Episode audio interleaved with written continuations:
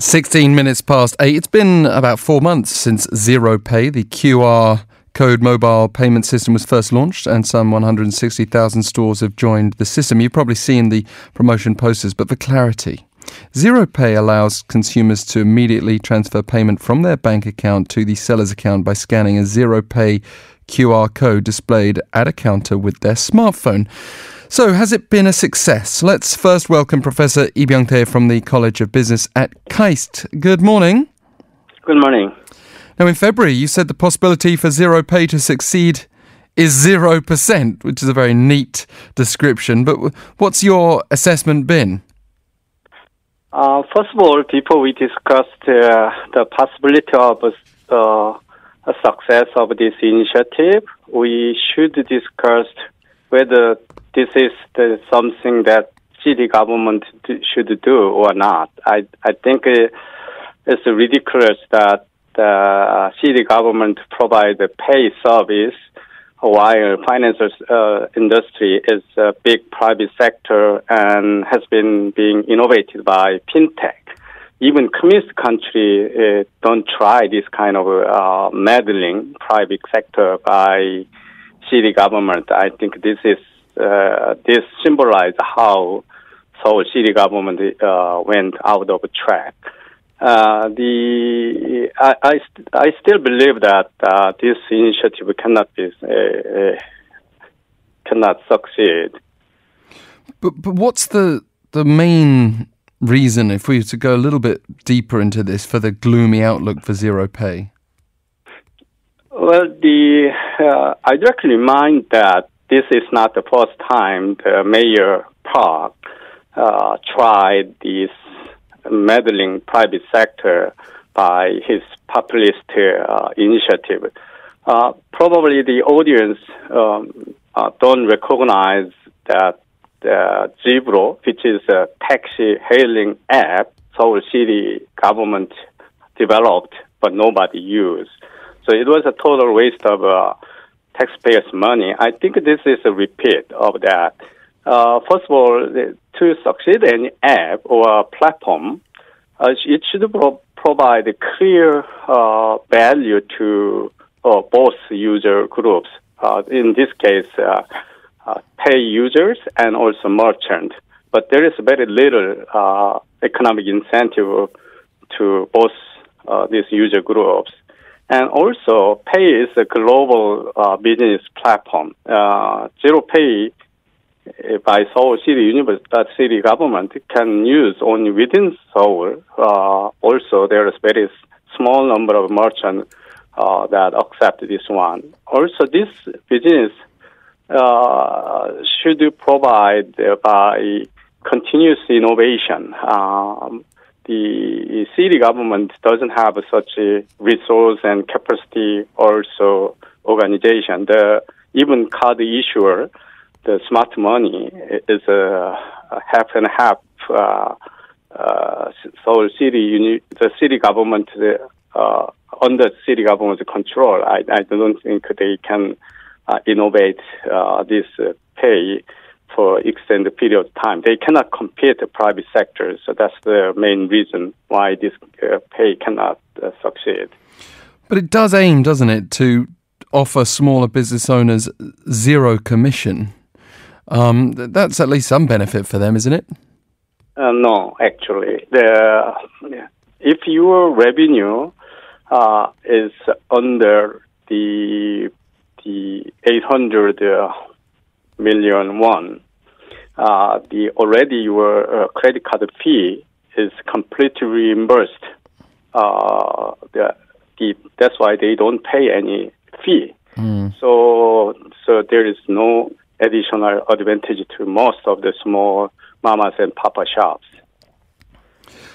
For consumers, many of them who want to use their smartphone to pay, they, they will just use their card installed onto their phones. Uh, so is is that one of the major reasons why they're not going to go that extra step to scan a QR code when they are in Seoul? That's right. Uh, the there is very little uh, economic advantage uh, incentive to consumers as well because uh, you you enjoy the many credit card benefits like movie ticket discount or airline mileage. Also, uh, the, this pay is a, a kind of debit card, so you must have balance in your account. That's the, the big difference between credit card. Also, there are many zero pay, the other mobile pay alternatives which are a lot more convenient than this one. So that that's another reason why this this uh, program cannot succeed. Well, for now, thank you very much, Professor E. Always good to have you with us on the show. Okay, my pleasure. Professor Lee Byung-tae from KAIST. Let's also connect with Professor Kim Yong-jin from Business School at Sogang University. Good morning to you. Good morning. Thanks for having me. Uh, we've just had a very negative appraisal of zero pay. yeah, I got that. Um, I mean, what would you say are its biggest strengths? Well, um, yeah, it is quite a tough question. Uh, it, it has, you know, many strengths. It is easy to use, convenient, universal, and like, you know, uh, wherever you go, you can use it, and safe, and does not charge fees to small businesses. Uh, if I have to choose only one of them, I believe it is a, a new method of mobile payment, which is easy to use. What about this criticism of it being state sponsored, missing the mark on a few key points that we just heard about? Um, uh-huh. How would you respond to that? Yeah, um, in a sense, that's right. You know, um, as everyone knows, it is initiated and it's being promoted by government. Um, there are, you know, a couple of reasons why Korean government is doing this. Firstly, uh, Korean government wants to provide an alternative payment method rather than credit cards um, as a low fee uh, payment solution for mom and pop store. Secondly, by introducing zero pay, Korean government wants to level the ground which is leaned to the credit card. In other words, you know, the payment market has been distorted uh, by the government, and now government wants to fix it by introducing zero pay. I believe, you know, direct payment method require less social cost. So in some it looks like state sponsored, but uh, actually increase the competition in the market. Well, I mean, that's certainly a point that, that could be worth taking on board. Uh, obviously, our previous guest said that uh, smaller businesses with, with, under a certain level of earnings can can still get reimbursed on their credit card fees. Um, but in a column you wrote for a local newspaper, you also noted that mobile payments they, they tend to be actually more popular in other countries than in Korea. We might have the perception that they're very popular here, that we're all very high tech, but actually, you go to China and it's a different story. Uh huh. Exactly, exactly. Yes, you know, if you go to China, you will see, you know, most of young people do not carry cash or credit card, but only, you know, mobile phones to pay. So most stores in China accept mobile payment. Even in the U.S. and Northern European countries, young people use mobile payment the most. These people all over the world are born digital. You know, they like anything uh, uh, mobile rather than you know analog. They don't want to carry anything other than mobile phone. Um, actually, in the U.S., the payment amount with mobile passes over 119 billion dollars in uh, 2018. We do have a love for credit cards here, though. Credit and debit cards, as we heard from our previous guest, they are attached to numerous benefits the points we can get, the discounts we can also enjoy. Uh, what do you think is the reason for credit cards being so dominant?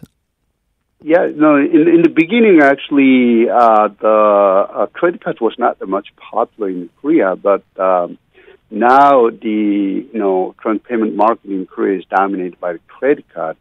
Um, it is quite different from other countries like Japan, China, and you know all the rest of the world, except you know U.S., France, and some of the um, northern European countries.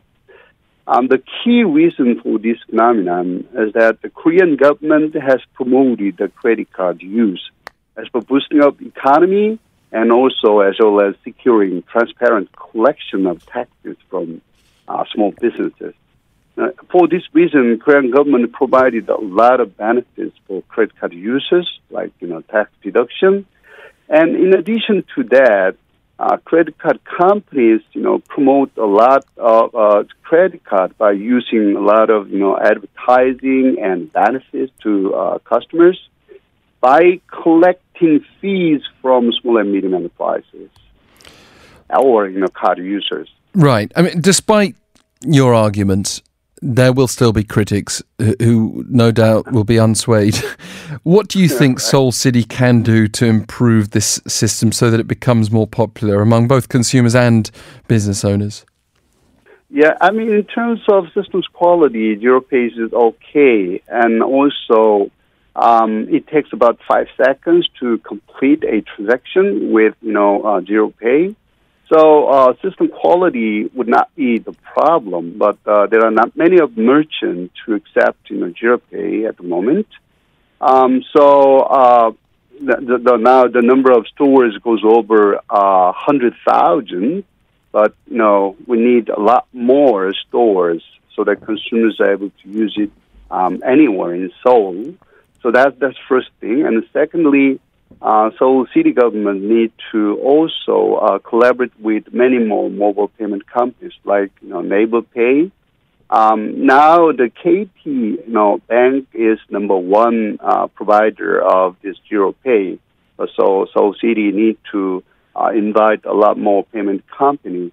And then thirdly, um, the Seoul City government need to introduce some more of incentive programs like you know um, ticket, you know, discount when people visit, uh, uh, you know, palaces or, um, you know, CDO yeah. facilities. Um, in, in addition to the tax deduction, tax deduction itself would not. Uh, absolutely, is is kind of forty percent of that tax deduction would be very attractive.